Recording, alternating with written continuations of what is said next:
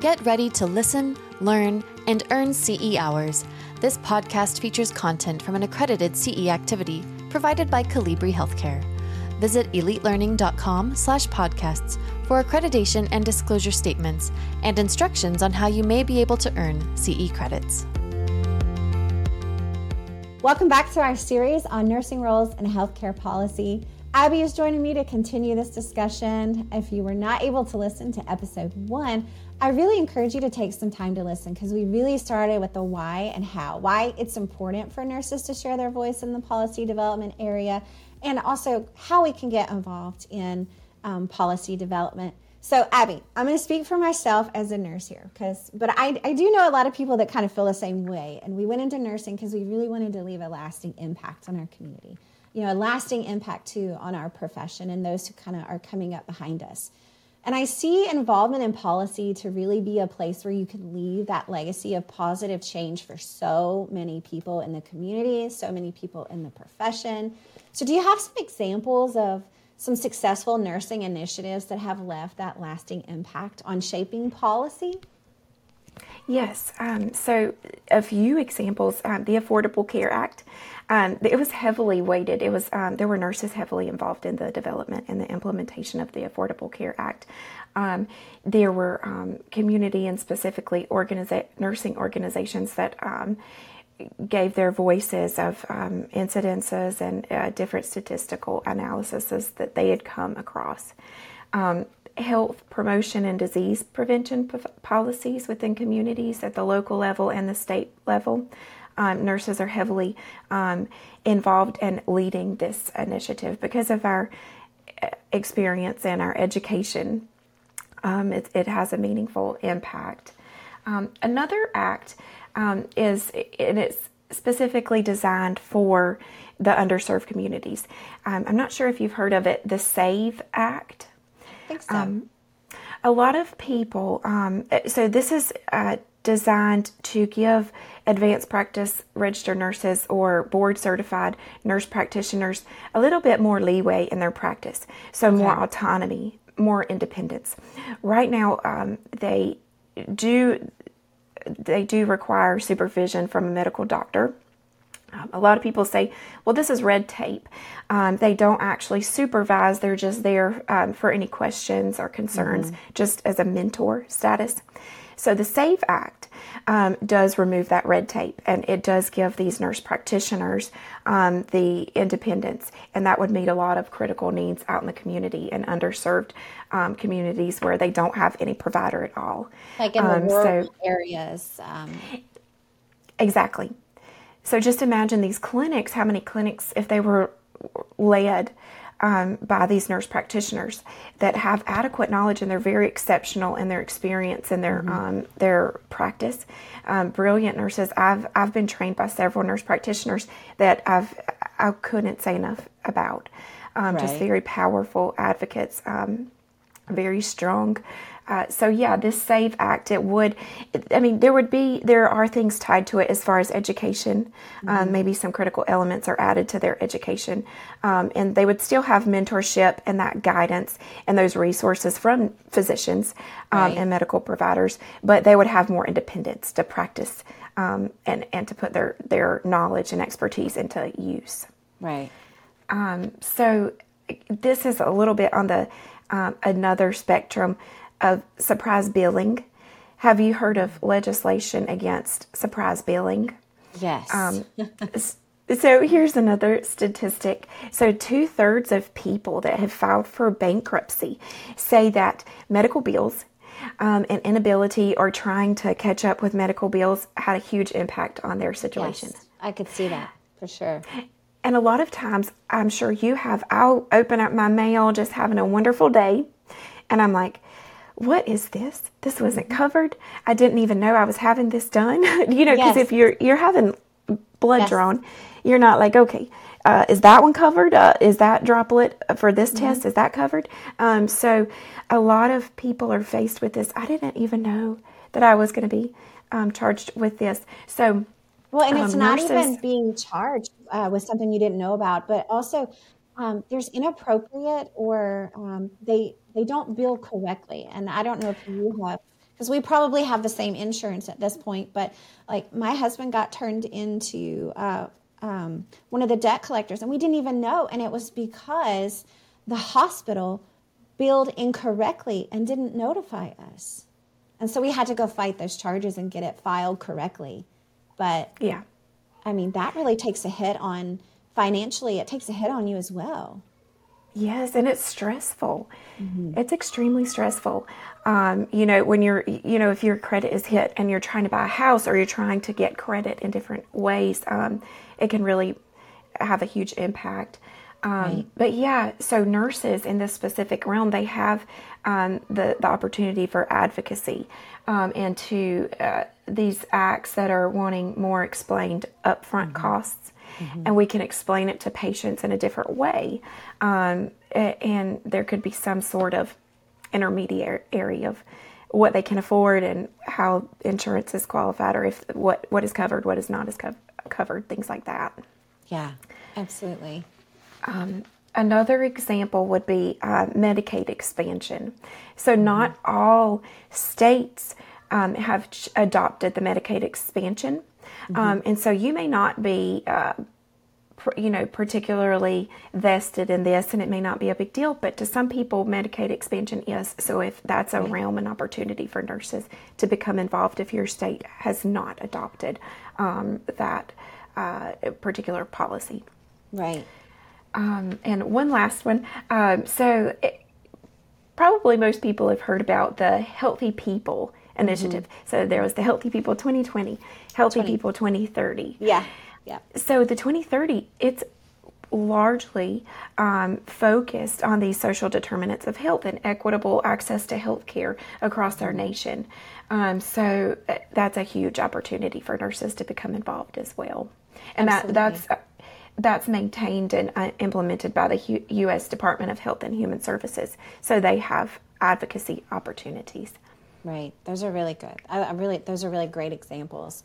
But as you were looking in, into these initiatives, what are some ethical dilemmas that we might run into or confront in our roles with, with policy development? Right. So um, sometimes you may have a conflict of interest.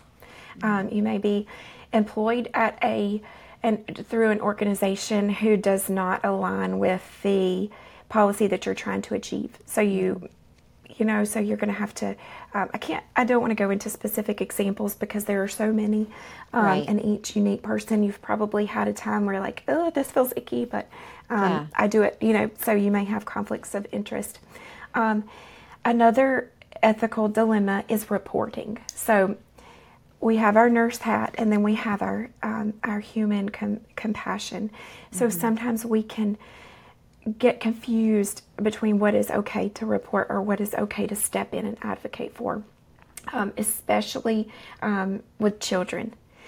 So, ethical confidentiality, um, autonomy, um, giving each patient their right to choose, um, their right to privacy, things like that. Um, so, about 25% of children in rural uh, rural areas or location, um, they do fall under the poverty level. So when you see that as a nurse, you're like, oh, I've got to do something.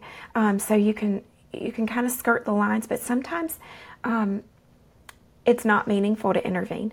Um, some children are very well taken care of, even if they're in, you know, within the what's termed poverty, um, as long as they're not facing malnourishment, um, as long as their healthcare needs aren't being um, neglected, as long as they're not facing violence, if they're protected in their home, if they have shelter, food, water, um, psychological um, comfort, intervention um, isn't needed. Just support that family from Right. within Yes. meet that family where they are. Um, so, so yeah, um, and allocation of resources that can be another um, ethical dilemma for nurses uh, in crisis during COVID nineteen. You saw hospitals. There were things that were happening that I'd never seen before. I'd never Yes. heard of Yes. uh, a scarcity of ventilators or hand sanitizers, um, or, or, you know, basic things that we use. So, um, in these situations, you might have to allocate things, and you need to make sure that it's being allocated mm-hmm. properly. I felt like we did that a little bit when we were in Okinawa. I don't know if you felt it like I did, but it was like, how many of these items do we have? And when does the ship come back? when does the yes. ship bring us some more supplies? And how, how do we use our supplies effectively? So it wasn't as large of a scale as it was with COVID, but I did feel some of that when I was overseas. I did as well, and I became very knowledgeable on expiration dates. How long after that expiration date, it's truly, you know, mm-hmm. um, I was constantly like looking up, okay, even though it says this, what is our wiggle room? Things like that. Right. Yes. Or, okay, this is all we have. These are my options. How can, which one is the best option for this patient? You know, which, which one would work? So uh, that was definitely before COVID, but I can see how that is an ethical dilemma, especially during COVID, of how, how are we going to allocate what we have to meet the needs of the majority? Yes, absolutely. So, within talking, you know, we talked a little bit about the ethical dilemmas, but what about legal? Are there some legal considerations that we should be mindful of when we're trying to get involved in healthcare policy? Right. Um, yeah. So, make sure that uh, you're really up to date and knowledgeable on reporting. Um, you you cannot uh, skirt those lines of HIPAA. Those are still concrete, mm-hmm. unless you know violence uh, or uh, you know suicide, homicide, things like that. Any right. any dangers. Um, but aside from that, you still have to abide by the privacy laws, the HIPAA um, rules, because you will be held responsible um, for that. Um, some more is like I had mentioned, don't don't email from your organization because you're not a representative of uh, your your employer. Even right. if the majority, even if your manager and your manager's manager and all of your coworkers agree, you, it's still you're not representative of the organization um, right. and outside of that hospital uh, or outside of your clinic outside of the home health agency um, those specific your scope of practice you have to stay within that scope of practice um, and y- there are some legal things like um, when you when nurses see things like we're throwing out these expired meds that expired today. I wonder if we could go ahead and just give all this insulin to mm-hmm. this family down the road that I know that they have diabetes and just throw some syringes in there or something like that. You have to do things the right way, the right, right method, and our heartstrings are um, pulled a lot of mm-hmm. times, and it makes mm-hmm. us we're not skirting the legal boundaries because we are um, loose cannons. It's mm-hmm. because we are nurses who have emotions and feelings and compassion that go beyond our um, scope of practice. Um, and so in that see... situation, it almost you know, that's more like ethical and legal. You've got yeah. ethical and legal considerations to think about in that, and it's really hard because you're like, it would be so easy to just hand this to you, and and it would be you need it, and right, or a mm-hmm. discharge if your patient, you know that they're going to a, a um, situation where resources are limited, just to stick like, you know, 30 hospital socks in there yeah. and some crackers and right. all this stuff. But um, we still have to be held accountable for um, mm-hmm. for, for for our actions and and those um, aren't ours to give. Exactly. Yeah. And right. the more we, that's another area. Um, if you make sure that um, appropriate funding, appropriate um, resource allocation, and uh, it, mm-hmm. if it saves your if it saves the organization money, it will trickle down to the employees and staff, and ultimately um, a reduced cost for healthcare. So that's the ultimate goal, right? So mm-hmm. every little bit counts. Right. So I know you talked about some of the initiatives that, like some nursing initiatives that have been started, but are there some current initiatives around safety and well-being that that nurses could look into besides the ones that you mentioned earlier? Yes. Um, so a huge one is uh, telehealth. Okay. Yeah, that's really so, big right now. I think it's yes. going to get bigger before it's over. yes, I would love to talk about this for a moment. Um, yeah. So during COVID, we saw it went from uh, I didn't even know how to sign in to my. I knew that I had um, an online resource that I could see a, mm-hmm. a doctor over, you know, a, a telehealth physician or, or, nurse practitioner or provider, I didn't know how to sign in. I didn't know if I had the right telephone. I didn't know if I, I didn't. I had no clue. I didn't know the signing credentials, things like that. Now I can do it within a minute or 2 mm-hmm. um, and COVID moved us from that in-person visit um, to more a more comfortable um, uh, way of doing telehealth and um, mm-hmm. those remote visits. So that's an initiative right now to make it uh, to make it more accessible to people in areas that are um, either underserved or I'm sorry, either rural locations or communities that are um, particularly um, poverty stricken. Mm-hmm. Uh, internet is another is another um, commodity that we can take for granted. Right. Um, Wi-Fi, you feel like everybody has Wi-Fi, or we're not living under rocks now. Everybody has Wi-Fi. Everybody does not. Um, right. So th- there have been several, um, you know, technological advances. Um, so communication to these areas, like um, the bigger corporations that can help with that, if nurses join together and let them know, hey, this is how you can help people, right. um, then that's going to grow um, that resource. So that's a major initiative. Um, just I, communicating. some of that initiative too, because I remember when with COVID, when you know schools went remote, you would see stories where parents would have to drive their kids somewhere so they could log on to Wi-Fi and, and in order to be able to do their schoolwork, which which makes it seem as though you know maybe we should know where those hubs are so that we can share that with our patients to say, hey, this is when your telehealth, your your remote check-in is. These are some options that you could go to if you have you know if your internet is down, if you don't have internet. Mm-hmm. Yes, exactly and strengthening those resources like the location of that internet supply. Um, mm-hmm. Um, sometimes it's parking lots or different facilities.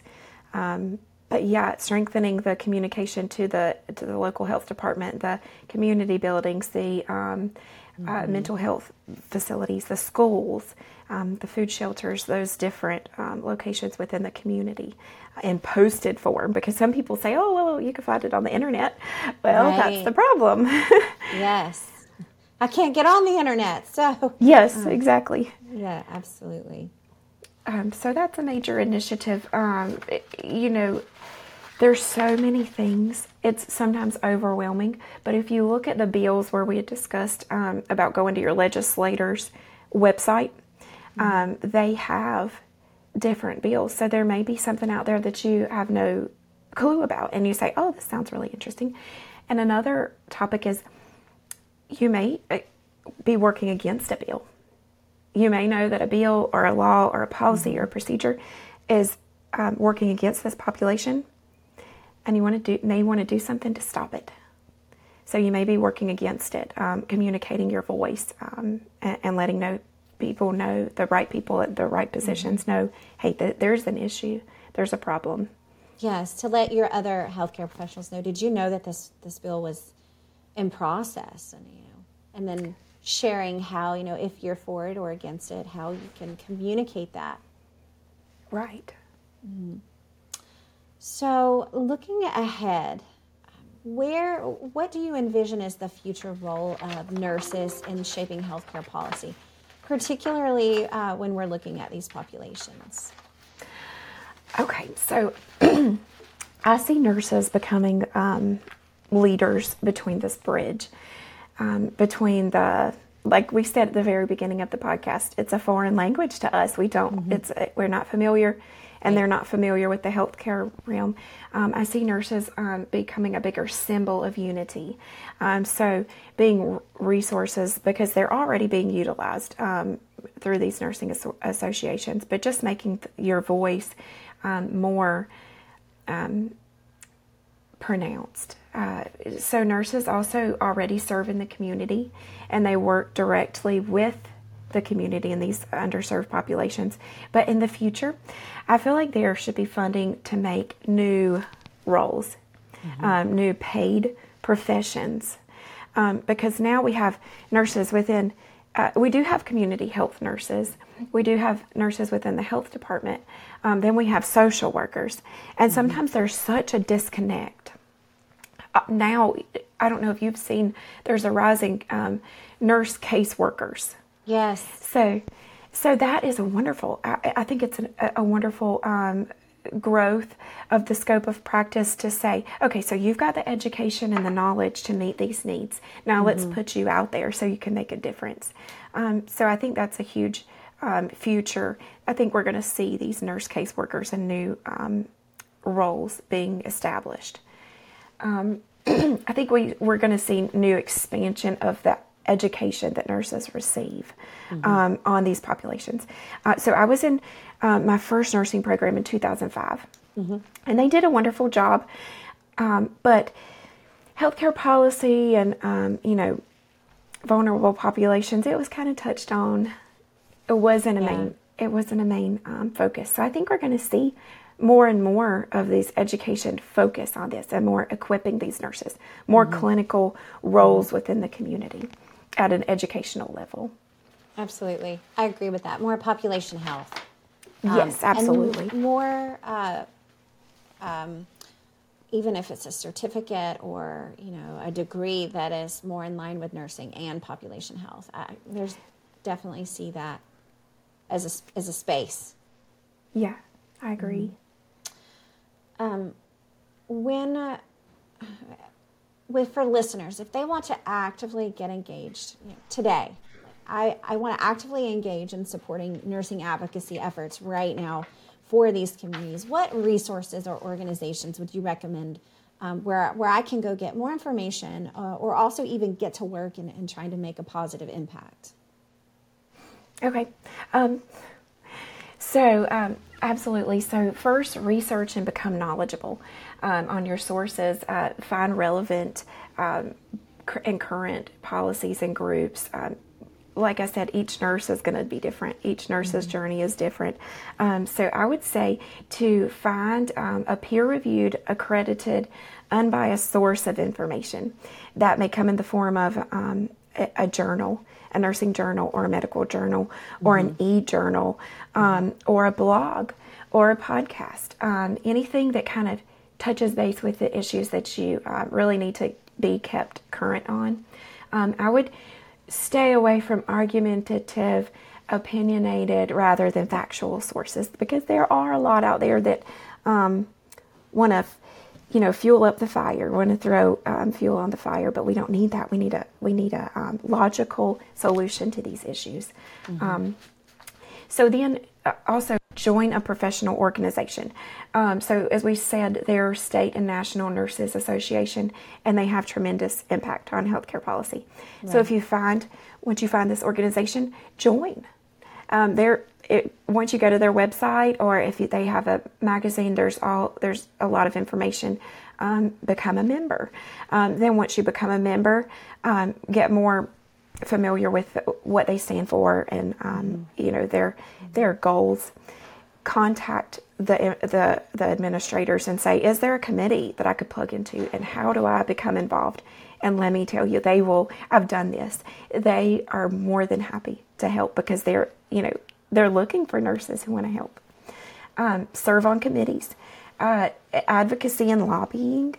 Um, we all hear the lobbies and we've seen um, movies where the lobbyists are um, out there yelling on the White House, you know, steps. That's not technically all encompassing of the advocacy and lobbying at a political um, arena. It, it's a lot of communication. It's more of like just just uh, pushing a certain bill Right. um, educate others, energize others. Um, if you are a very um, gregarious and social person and you enjoy that camaraderie between people, use it for your advantage. Use all of your skills and your natural talents. Um, so, create and manage a social media page. Um, uh, write for a local and regional newspaper, um, or just do a community-wide uh, activity to raise awareness. That could you could uh, volunteer at shelters, you could speak at colleges, you could have a class at a community center. Um, you know, everybody has something important to contribute. Um, and lastly, is just engage in research. Um, there are significant research bodies that are, are consistently just studies, um, research studies that you can plug into. Absolutely. Those are some really good uh, ways to get involved. When we talk about policy development, it's it's part of nursing within population health, and and really taking care of your community as your patient. You affect so many patients when you're developing poli- policies at so many levels local, city, state, uh, even federal. And Abby, as we come to the end of this episode, what do you want to share or emphasize about this role, this important role that is so easily overlooked, where we as nurses can become more involved in policy development? Right. So, first of all, it doesn't require, um, so advocacy, you know, for these populations doesn't require a significant amount of time. You don't have to dedicate your career to it. You don't have to um, be, use this as your career. You don't have to have an advanced degree.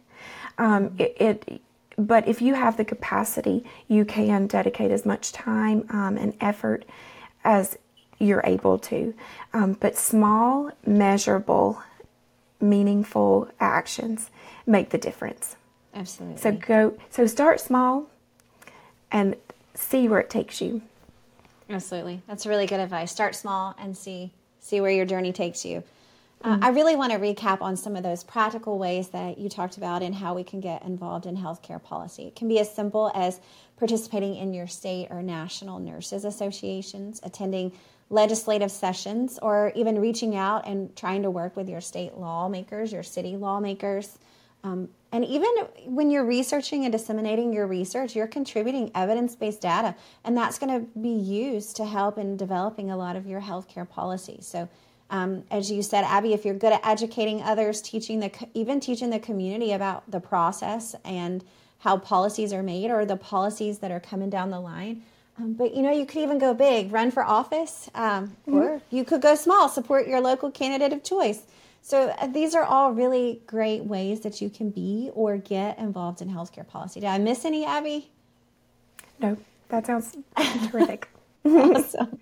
Awesome. Abby, thank you so much for sitting down with me and Candace. Sharing your insight um, into what our profession has to offer because, you know, just listening to you, we have so much to offer uh, in policy development, but even in just trying to serve our underserved populations and our vulnerable populations. So, one of my hopes from this conversation is we have removed some barriers for others in our profession to really feel comfortable jumping in, sharing their knowledge and expertise.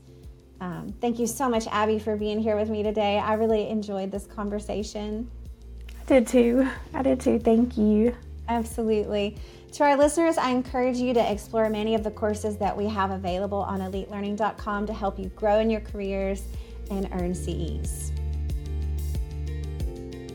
This podcast featured content from an accredited CE activity provided by Colibri Healthcare. Visit elitelearning.com slash podcasts for accreditation and disclosure statements and instructions on how you may be able to earn CE credits. Take your learning to the next level by subscribing to more podcasts on compelling healthcare topics.